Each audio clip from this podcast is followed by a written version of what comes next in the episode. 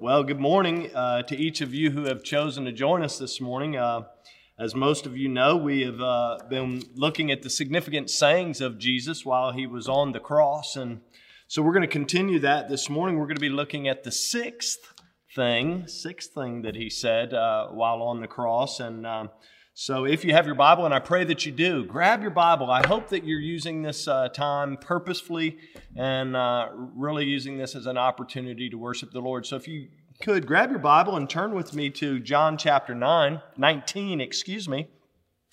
And as you're turning, I want you to know that uh, uh, I miss seeing you guys.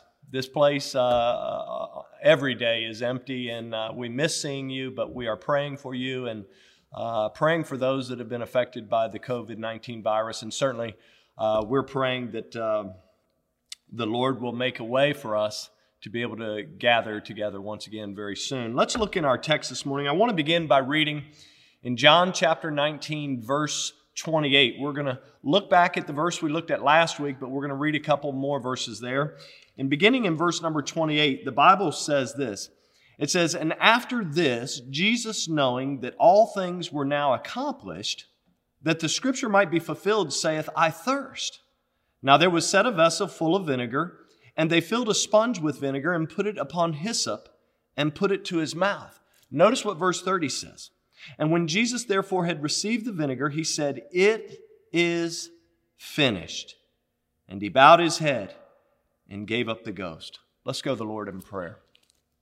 Father, we thank you for the opportunity to gather together today, and even if it's only by means of uh, online worship and God using technology as a gift that you have given us to do so, Lord, we're thankful for that gift. Lord, I pray that today as we meet, that you would open up the eyes of our understanding, God, that our hearts might be receptive to what you have for us today. And God, we do pray for those family members and individuals all around not only our country, but all around the world that have been infected with the COVID 19 uh, virus. And Lord, we pray that you would continue to give wisdom and wherewithal to those that are seeking treatments and vaccines and cures for this uh, virus. Certainly, Lord, we pray that you have your will and your way during our time of worship. And God, I pray that you would uh, use me as a vessel that you might flow through today to speak your word to your people. Lord, we thank you for what you'll do in advance, and we give you the praise for it all. In Jesus' precious name we do pray, and for his sake, amen. Well, if you look back with me in John chapter 19, look at verse 30 again, because here in verse 30, we see the sixth thing that Jesus says on the cross. When he says these words, he says, It is finished. And then here in John's gospel, we see that he bows his head and he gives up the ghost. So immediately the question that should resonate with you and with I, uh, really, when we think about this passage is, what is the it that Jesus is saying is finished? And I know that we could all possibly start spouting off a number of ideas. What did he finish? And, and we all have ideas of what he did. But for me, I guess I go back and I look back in Scripture to the very first recorded words we have of Jesus. And we know that he, uh, the angels foretold his coming to his, to his parents and whatnot. But if you flip with me, I think it's important to see this. Flip with me to Luke chapter 2. You re- may remember the story. The first time that we see Jesus speaking is in Luke chapter 2. And as a 12 year old boy, Jesus and his parents, they've, they've actually made their way to Jerusalem for the Passover feast. And we know from Scripture that once the, the days of the Passover fulfilled, they start to make their way home. And and on their way home, uh, uh, mom and dad, what they don't realize, it's, it's like us sometimes in Walmart, we don't realize where our kids are. they didn't realize that Jesus isn't with them. And so they, they think, evidently, from Scripture, we see that, they think he's with uh, family members or friends somewhere along in the caravan. But what we see in Scripture is we find uh, really interesting in Luke chapter 2, beginning in verse 46. Look with me there. In verse number 46, the Bible says, And it came to pass that after these days, they found him in the temple, sitting in the midst of doctors, both hearing them and asking them questions. Verse 47 And all that heard him were astonished at his understanding and answers. And when they saw him, they were amazed. And his mother said unto him, Son, why hast thou dealt with us? Behold, watch what she says. She says, Behold, thy father and I have sought thee sorrowing. And so any mom could identify with what Mary's saying here. She was, she was anxious. She was concerned. Where is her son at this point? And so she tells him, she says, We've sought thee sorrowing. But notice what Jesus says in verse 49. He basically, he basically responds to his mother like he does most people throughout scripture with two questions. He gives them a couple of, he gives his parents a couple of questions. Notice he says in verse 49, and he said unto them, How is it that you sought me? In other words, he says, Why have you sought me with so much anxiety? And then notice he goes on and he says, Wished ye not that I must be about my father's business. How incredible is that? He's saying to his parents, he says, You guys know why I've come. You guys actually uh, were told by the angel Gabriel what my purpose was. And he says, So, how is it that you didn't understand that I would be about my father's business? So, he's indicating a beginning to the purpose of his ministry. And notice verse 50. Verse 50 says, And they understood not the saying which he spake unto them. Here in this text, Jesus is referencing his Father's business. Later, in fact, if you go back to John chapter 4, later, Jesus says to his disciples, notice he says these words. He says, My meat is to do the will of him that sent me and to finish his work. That's in John 4 34. Then he speaks to the Jews in John 5, in verse 36. He says, The works which the Father hath given me to finish, the same works that I do. And they bear witness of me that the Father has sent me. So on and on, Jesus is talking about this work that his Father has sent him to do. You may recall in John chapter 17, Jesus is praying to his Father. In fact, if we look at John 17, uh, in chapter 17, verse number 4, Jesus is praying to his Father. This is the night before his death. And notice what he says. He says, I have glorified thee on the earth. I have finished the work which thou gavest me to do. Again and again, Jesus was saying and praying to, praying to the Father that his life was all about completing or finishing the work that his Father sent him to do. And then we fast forward and we see here in John chapter 19, verse number 30, he says, It is finished. I think about in my life and our life as, as people that sometimes we begin things, don't we? We begin things that sometimes we don't finish. I think about sometimes uh, we have creative ideas in the workplace. Maybe you start a new project, but maybe that project never comes to fruition, never gets completed. I think about we begin projects at home. How many people have projects at home today, right? Uh, for our younger younger audience today, those that are in school, high school, and college, um, sometimes I think we start our homework well, you get the rest of the story, right? We start our homework, but we don't always finish it. The dog ate the homework. Uh, we, we make New Year's resolutions. I think about that every year. We make New Year's resolutions, and then two or three weeks into the new year, they're left by the wayside. But sometimes I think we struggle with unfinished business in a more serious note, in a more serious way. You see things like this. Uh, we never take time to make amends or to reconcile or to resolve conflict. We have unfinished business. We, we, uh, we leave things left unsaid. Uh, we leave forgiveness on the table. We don't, we don't extend forgiveness to others. Wounds, if you please, are left unattended to.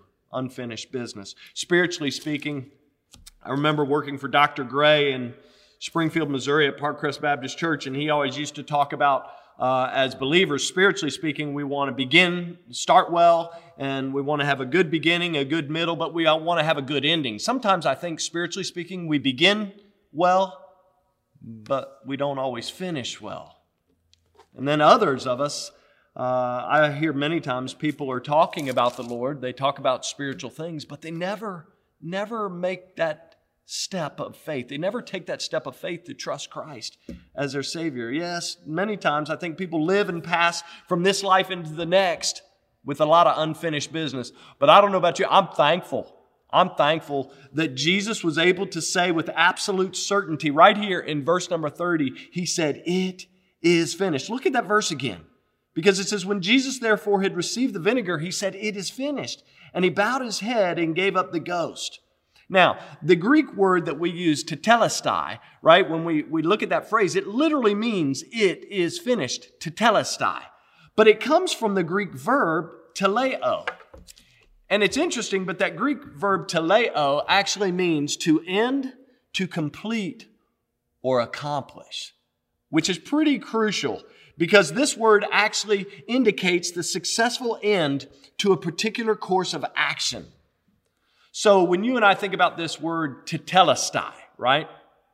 Let me give you some for instances, if you please. Uh, tetelestai would be the word that seniors in high school or seniors in college would say or use when they turn in that last paper or take that last exam. Tetelestai is the word people might use after making the last payment on their home or on an automobile. Tetelestai is the word that we would use in celebration after we cross the finish line of a mud run, a 5K, 10K, or a 26.2 mile marathon. Tetelestai. It is finished. You see, it conveys more than just the idea of survival, which I remember the first time I ran a marathon, uh, I probably would have said to tell Tetelestai. Uh, not so much that it uh, indicated a finish to something, but that I had just survived, right? But this word, actually means more than just survival. It conveys the idea that we did exactly what we set out to do. And that's exactly what Jesus is saying. But, folks, I want you to know there's more to, uh, to it than just the verb itself. You see, verse number 30 tells us this word to tetelestai. It, it re- reminds us that it's used in what we call the perfect tense. Now, I know a lot of people, grammar is not a big deal, but in Scripture it really is because it's significant because if it's used in the perfect tense, it's speaking of an action. We see here he says it is finished. It's speaking of an action that was completed in the past, but has, still has results that continue in the present. And so the verb is, if, let's think about it this way. If the verb was rendered in the past tense, then when we look at this passage, we would simply look back and say, this or that happened. But because it's used in the perfect tense, when we look at this one particular verse, we look back and we say, this happened, this took place, however, it still has an effect on us today. It's an incredible, it's an incredible thing when we really study it out. And what's amazing to me is that Jesus, when he says it is finished, here's what he's saying. What he finished in the past is still finished today in the present, and it'll still be finished in the future. And so I don't know about you, but I'm thankful that he didn't say, uh, I'm done or I'm finished, which would have implied his own defeat and exhaustion. No, he said, It is finished. In other words, Jesus was saying, I have completed all that I came to do. With our Lord and Savior, nothing was left undone, right? No unfinished business with Jesus. When we think about this word tetelestai, it's what the high priest would have said when he, exam- when he examined an animal right? When he, when he examines an animal and he finds it to be faultless, unblemished, or, or suitable for sacrifice, that's what the high priest would have said, tetelestai. Uh, it's, it's what merchants and tax collectors would write or stamp on their receipts, indicating that a debt had been paid in full. It's what an artist would say when completing a work of art. It's, it's what a writer would say when completing a manuscript.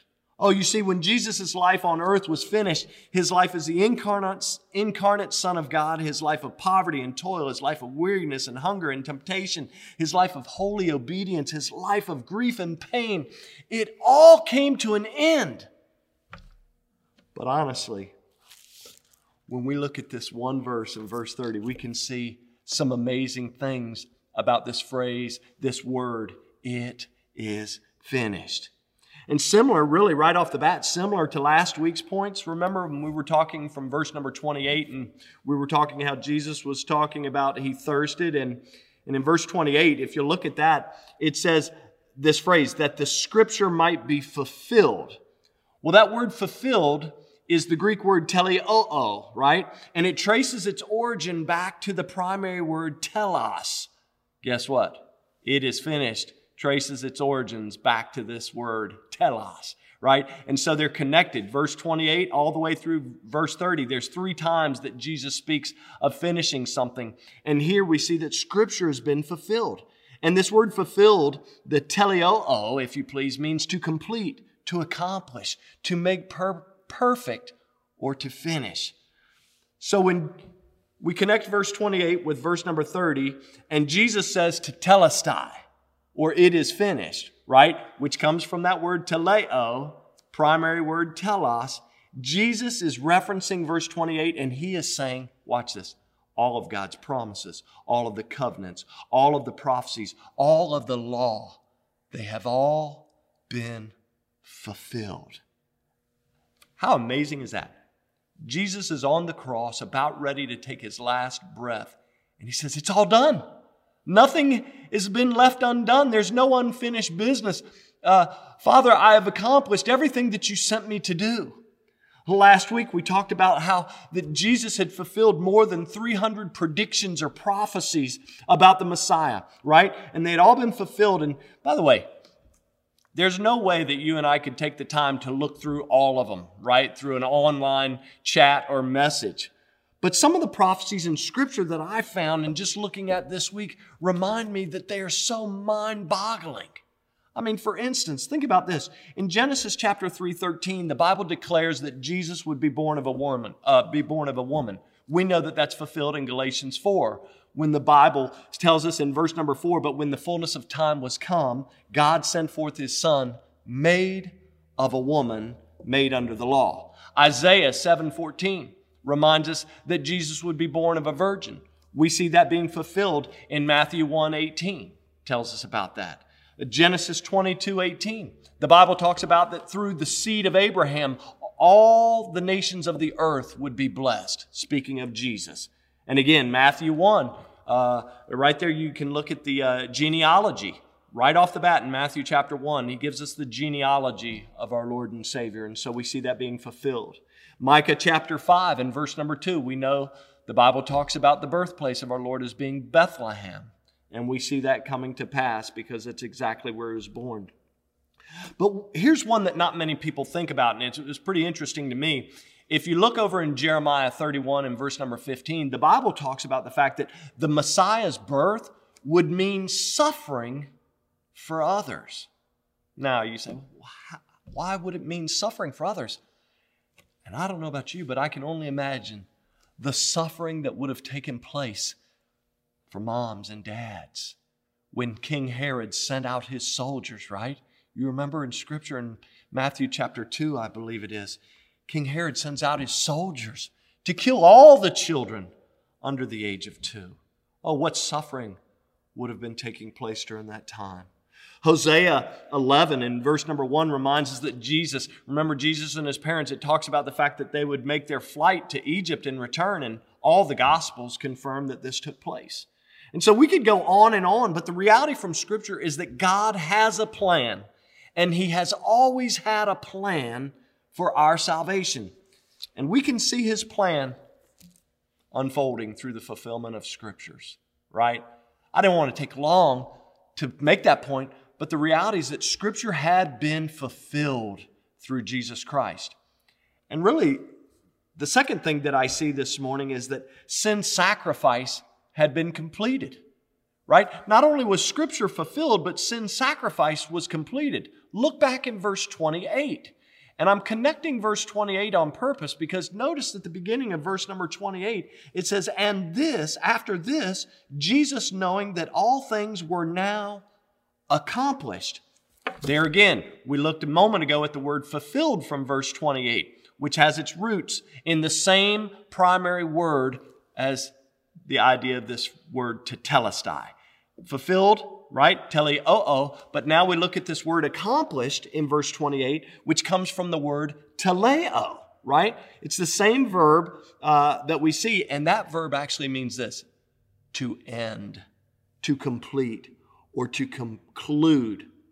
And so, what we see here in verse 28, 29, and 30, we see them connected where Jesus knows that all things are accomplished. Scripture might be filled. He says, I thirst. They, they try to give him the vinegar, and then he turns and he says, It is finished. He bows his head and gives up the ghost. And we know that Jesus, he realizes that everything has been taken care of. Now, let's be honest, you and I also know that the work of the resurrection is still to come right? So let's not jump ahead. But through, but through him, redemption was complete. I think about the hatred of his enemies was finished.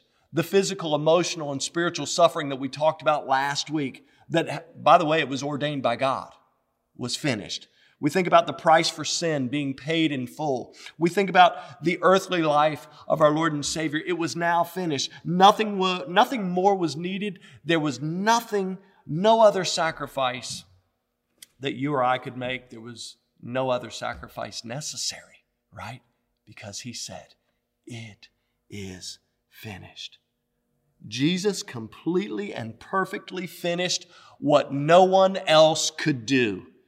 I think back in John chapter 1, in John chapter 1, verse number 29, you know, John the Baptist, it says the next day, in verse 29, says, The next day, John seeing Jesus coming unto him saith, Behold, the Lamb of God which taketh away the sin of the world. Even John understood that the perfect sacrifice, the Lamb of God, the spotless Lamb of God, was Jesus Christ. Oh, yes. Hebrews 10 in verse 14. By the way, I want to encourage you to read Hebrews chapter, well, read it all, right? But read chapter 7, 8, 9, and 10. Especially 9 and 10, you'll see this. But in Hebrews 10 and verse number 14, the Bible says, For by one offering he, speaking of Jesus, hath perfected forever them that are sanctified. I was talking to Brian Wise, our missionary to Nicaragua, just a little while ago uh, this morning uh, before coming in here to, to speak to you guys. And uh, I was talking about this, this, this idea that Jesus had perfected forever them that are sanctified. And so I, I was telling him, think about this. The idea of perfecting something forever requires a perfect sacrifice. You can't perfect anything if you're not a perfect sacrifice. That's why I asked you to read Hebrews 7, 8, 9, and 10, right? Because in Hebrews chapter 7 and verse 26, the Bible tells us that Jesus Christ, as our high priest, by the way, he was just that, that he became us who is holy, harmless, undefiled, separate from sinners, and made higher than the heavens. Folks, with Jesus, every obstacle was and has been removed. In fact, if you read scripture, the veil has been torn in two, and I'm so thankful for that. The way of grace and mercy was opened. Oh, yes. The work that was completed by Jesus Christ, right? Through his life, his death, his burial, and his ultimate resurrection, right? And his ascension into heaven. The work that was completed by Jesus provided a full sacrifice for sin. It, it provides that fatal blow that we heard about in Genesis 3:15. It provides that fatal blow to Satan. The foundation of grace was established for the whosoever wills, right? For whosoever shall call upon the name of the Lord shall be saved, right? So that, that fountain of grace that flows, the foundation of peace, even though you and I, right now, we live in a world that is filled with tribulation. I'm so thankful that Jesus Christ is the full satisfaction for our sin. And since He is, since he's the full sacrifice for my sin and your sin, it's important that you and I know that there's nothing you and I can add on. None of our efforts to add on to the work of Christ will avail us anything, right? We cannot buy our way into heaven. We cannot serve our way into heaven. We cannot scheme our way into heaven. We cannot obey our way into heaven. We cannot do anything to purchase our forgiveness, to obtain salvation, or to make our way into heaven. Folks, it's only through the blood of Jesus that you and I can be rescued from the curse of sin. And you may recall this, but last, last couple of weeks, actually, the last couple of weeks, I've been referencing what the Bible says, what God's Word says to us in Second Corinthians chapter 5, right? And how that God made Jesus to be sin for us, right? Even though he knew no sin, he made him to be sin for us so that you and I could be made the righteousness of God in him. I think about in 1 Peter 2 and verse 24. Uh, the Bible encourages us by sharing the truth that Jesus actually bare our sins in his own body on the tree. Think about that. He became sin for you and me, and he put himself on that tree. The Bible goes on and tells us in that verse that by his stripes, you and I are actually healed, right? And that, that reminds us about what we see in Isaiah, in Isaiah 53. But I was thinking this week as I was putting this message together, I was thinking about what we read in Isaiah chapter 1. In Isaiah chapter 1, verse 18, what an incredible verse of Scripture. The Bible says this Come now, let us reason together, saith the Lord. Though your sins be as scarlet, they shall be white as snow. Though they be red like crimson, they shall be as wool. How incredible is that, that Jesus Christ, the Son of God, came, lived a sinless, spotless life, placed himself on the cross, not only to fulfill Scripture, but to take care of sin sacrifice, sin sacrifice that was needing to be paid. Isaiah 53, I mentioned a moment ago, in verse number 6 tells us that the Lord laid on him, speaking of Jesus, that the Lord laid on him the iniquity of us all. How amazing. You think about that song, Jesus paid it all. You know the song, Jesus paid it all, all to him I owe. Sin had left a crimson stain, he washed it white as snow. Oh, my friends. In verse 30 of our text, go back to John chapter 19, verse 30 of our text. The Bible says, When Jesus had therefore received the vinegar, he said, It is finished and he bowed his head and gave up the ghost. Scripture had been fulfilled and sin sacrifice had been completed. And the really cool thing is he did it willingly. He did it all of his own accord. In fact, if you and I are to look at John chapter 10, in John chapter 10, verse number 11, Jesus himself said, I am the good shepherd, and the good shepherd giveth his life for the sheep. And just a few verses later, if you drop down in that same chapter in verse number 18, he goes on to say that no man takes my life from me, but I lay it down myself. I have the power to lay it down and I have the power to take it up again. We serve an amazing Savior. And I want you to know that today, with confidence, you can be sure and I can be sure that the full cup of God's wrath has been drained. In fact, you can look at Romans chapter 5 and verse number 9. And the Bible tells us there in that verse, much more than being now justified by his blood, we shall be saved from the wrath through him. Oh, yeah, God's full cup of his wrath has been drained. The curse of the law has been satisfied. We see that in Galatians 3 13 and Galatians 4, verses 4 and 5. In John chapter 12, verse 31, Scripture reminds us that the so called, air quotes, prince of this world has been defeated. And I'm thankful that the devil has been defeated, right? Which is why we've been trying to encourage you with other short uh, devotional videos on building or continuing to build up these habits of a godly life. Oh, yes, we need to continue to walk by faith and not by sight. The Bible also tells us that the disgrace and shame of sin's guilt has been removed. In fact, Ephesians 1 in verse 7 states, In whom we have redemption through his blood, the forgiveness of sins, according to the riches of his grace. The suffering and agony of sin's effect has been destroyed as well because Romans 6 in verse 6 says that our old man is crucified with him that the body of sin might be destroyed. And the only reason we're able to talk about these things is because of what Jesus did on the cross. I think about in 1 Corinthians 15, verses 55 through 57, the Bible tells us that the sting of death has been taken away. Oh, listen, you and I, those of us who have placed our faith in the risen Savior of the world, we don't have to fear death. Oh, yes, we will pass from this life into the next. But for those who are saved, we don't have to fear it because He has taken away the sting of death. And when I think about Jesus, never again, never again will our Savior experience pain. Never again will he endure the taunting and the slapping of those that hated him so much. Never again will he be in the hands of his enemies. Never again will he be in darkness. Why? Because he said, It is finished. He said, I finished what I came to do. Scripture has been fulfilled. Sin sacrifice has been paid for. I've left nothing undone. It has all been taken care of through my sacrifice on the cross. You know, you may be listening or watching today and you uh, may be an unbeliever. First of all, I want to say thank you. I want to say thank you from the bottom of my heart from watching for watching or listening today.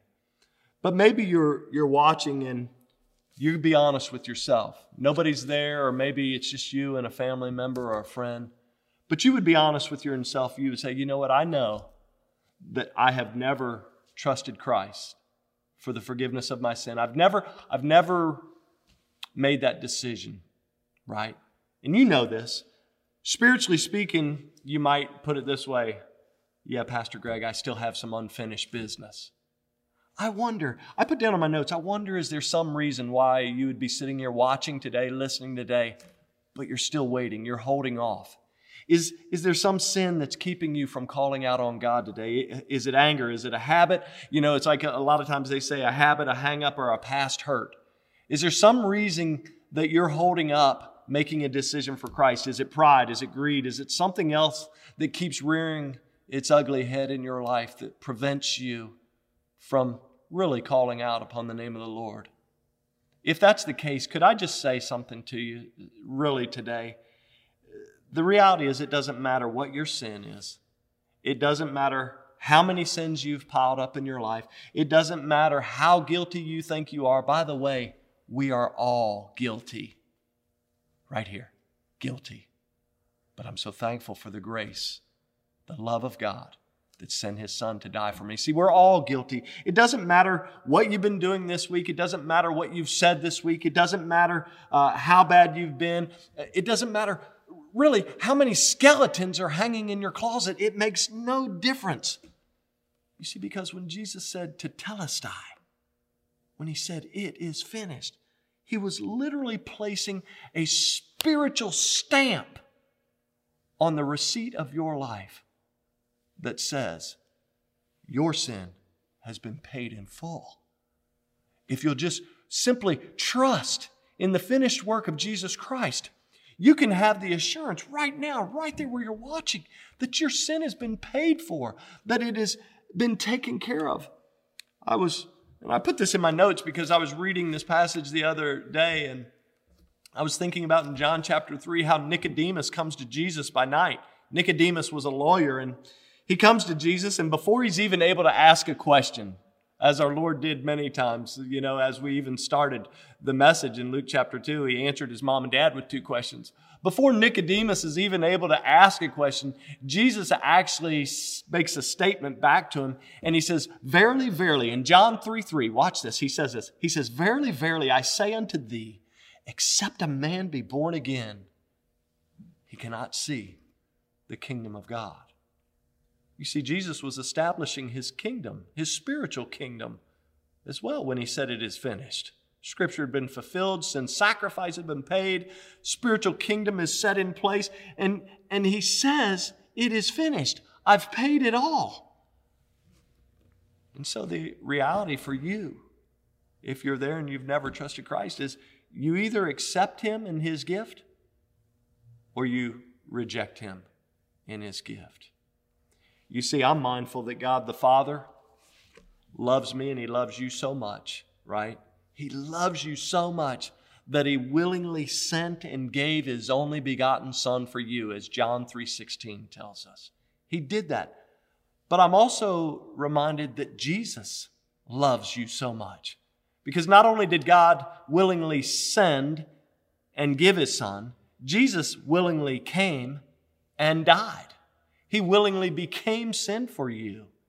And so I would encourage you right there today that you would make a decision to place your faith and your trust in the risen Savior of the world who said tetelestai, It is finished. Now, you might be listening and you might be one of our regular attenders or maybe a member here at Battlefield Baptist Church. And to be honest, as believers, we too can have unfinished business in our life as well. And so I want to encourage you if you're watching and you're struggling with some unfinished business, I encourage you to take the time, take care of business while you have the opportunity, right? If you need to offer forgiveness, do it now. If you need to make amends, do it now. If you need to call someone and just say, I'm sorry, do it now. Don't leave anything unfinished. But spiritually speaking, I want you to know that because of the finished work of Jesus Christ on the cross, when He said it is finished, that's good news for us as believers. Because if He's able to finish what the Father sent Him to do, just think about what He wants to do in us. Philippians 1 in verse number 6 celebrates this idea. And it says this the Apostle Paul said, Being confident of this very thing, that he which hath begun a good work in you will perform it unto the day of Jesus Christ.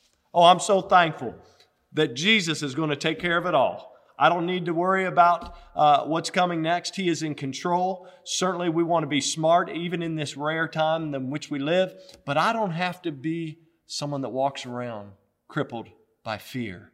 I can be confident because Jesus Christ, who began that good work in me, will see it through. He will complete in me what He desires to do.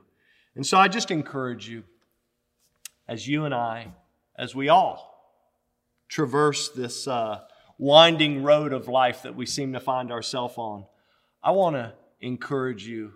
As Hebrews 12, the writer of Hebrews says in Hebrews 12, 2, I want to encourage you to keep looking unto Jesus the author and the finisher of our faith, who for the joy that was set before him, the Bible says he endured the cross, despising the shame, and is set down at the right hand of the throne of God. Just keep looking to Jesus, right? Because when he said it is finished, he was telling us all scripture has been fulfilled. When he said it is finished, he was reminding us that sin's sacrifice has been paid and although we really didn't point it out when he said it is finished, he was also indicating the beginning of a wonderful spiritual kingdom. Oh, that you and I, one day, one day we will be with Jesus. And what a day that will be. I love you and I thank you for watching with me. Let's have a word of prayer as we close our services today. Father, we thank you for the opportunity that we've had to hear from you and your word. And Lord, I pray right now for those that are watching or listening that may have never trusted Christ as their Savior. They, spiritually speaking, there is unfinished business. I pray that today would be the day that they would understand your love, that they would realize that you willingly sent your Son to become sin to die on the cross, to be buried in a borrowed tomb, to rise again, to conquer death, hell, and the grave, really, that you did all of that for them. So, Lord, I pray that in the quietness of the moment, that if there's somebody that has never trusted Christ as their Savior, that they would simply call out upon the name of the Lord right now. And you may be, you may be here and you may be listening and, and you say, I don't know how to do that. I want to encourage you. It's not about the words of a prayer, it's about the desire of your heart. But certainly we understand that the Lord wants us to confess our sinfulness and, and to call on Him for forgiveness. And so maybe you would say a simple prayer like this Dear Jesus, I realize that I'm a sinner. And quite honestly, nobody had to tell me. Dear Jesus, I want to ask you to forgive me of my sin. I, I want to ask you to come into my life, come into my heart, and to begin the transformation from the inside out. I'm asking you, you know, the world wants to change us from the outside in. I'm asking you to change me from the inside out, Lord. And I'm so thankful that you died in my place. I'm so thankful that you paid the price, that you paid the debt that sin required. Lord, thank you for doing this. Thank you for saving my soul. Help me to live for you in a way that brings you honor and glory. And I'll be careful to thank you for it. Now, you may be here and listening and watching, and you prayed that and you meant it from the bottom of your heart. I would encourage you, if that was you, that you would just let us know, that you would reach out to us, shoot us an email, shoot us a text, get in touch with us, let us know how we could be a blessing to you. For those who are watching and you're already a believer and you'd be honest and you would say, Yeah, Pastor, I have unfinished business as well. I would encourage you. I would encourage you to take care of that business today. Don't wait until tomorrow. You know, that's the devil's answer, is always to put off, put off, and put off. I would encourage you to take care of it today. Father, I pray that you would help us all as believers. God, as those who seek to bring you honor and glory, God, that you would help us uh, to do just that in the coming days. Certainly, Lord, we need your hand of protection and provision during these unique times that we live in. But God, help us to be confident through it all. Help us to keep our focus, keep our eyes on Jesus, who truly is the author and the finisher of our faith. Lord, we love you. We thank you for the time that we've had to meet today. And God, I pray that you'll dismiss us with your blessing. God, I pray that you'll use this message to prick our hearts and to draw us closer to you, closer to your word, and closer to one another. And Lord, we'll give you the praise for all that you'll do. In Jesus' precious name we do pray, and for his sake. Amen. God bless you guys. Uh, again, it's been strange here in this empty room, uh, but I miss you. I love you, and I look forward to getting together with you soon and very soon. Until then, keep looking up because our redemption draws nigh. God bless you.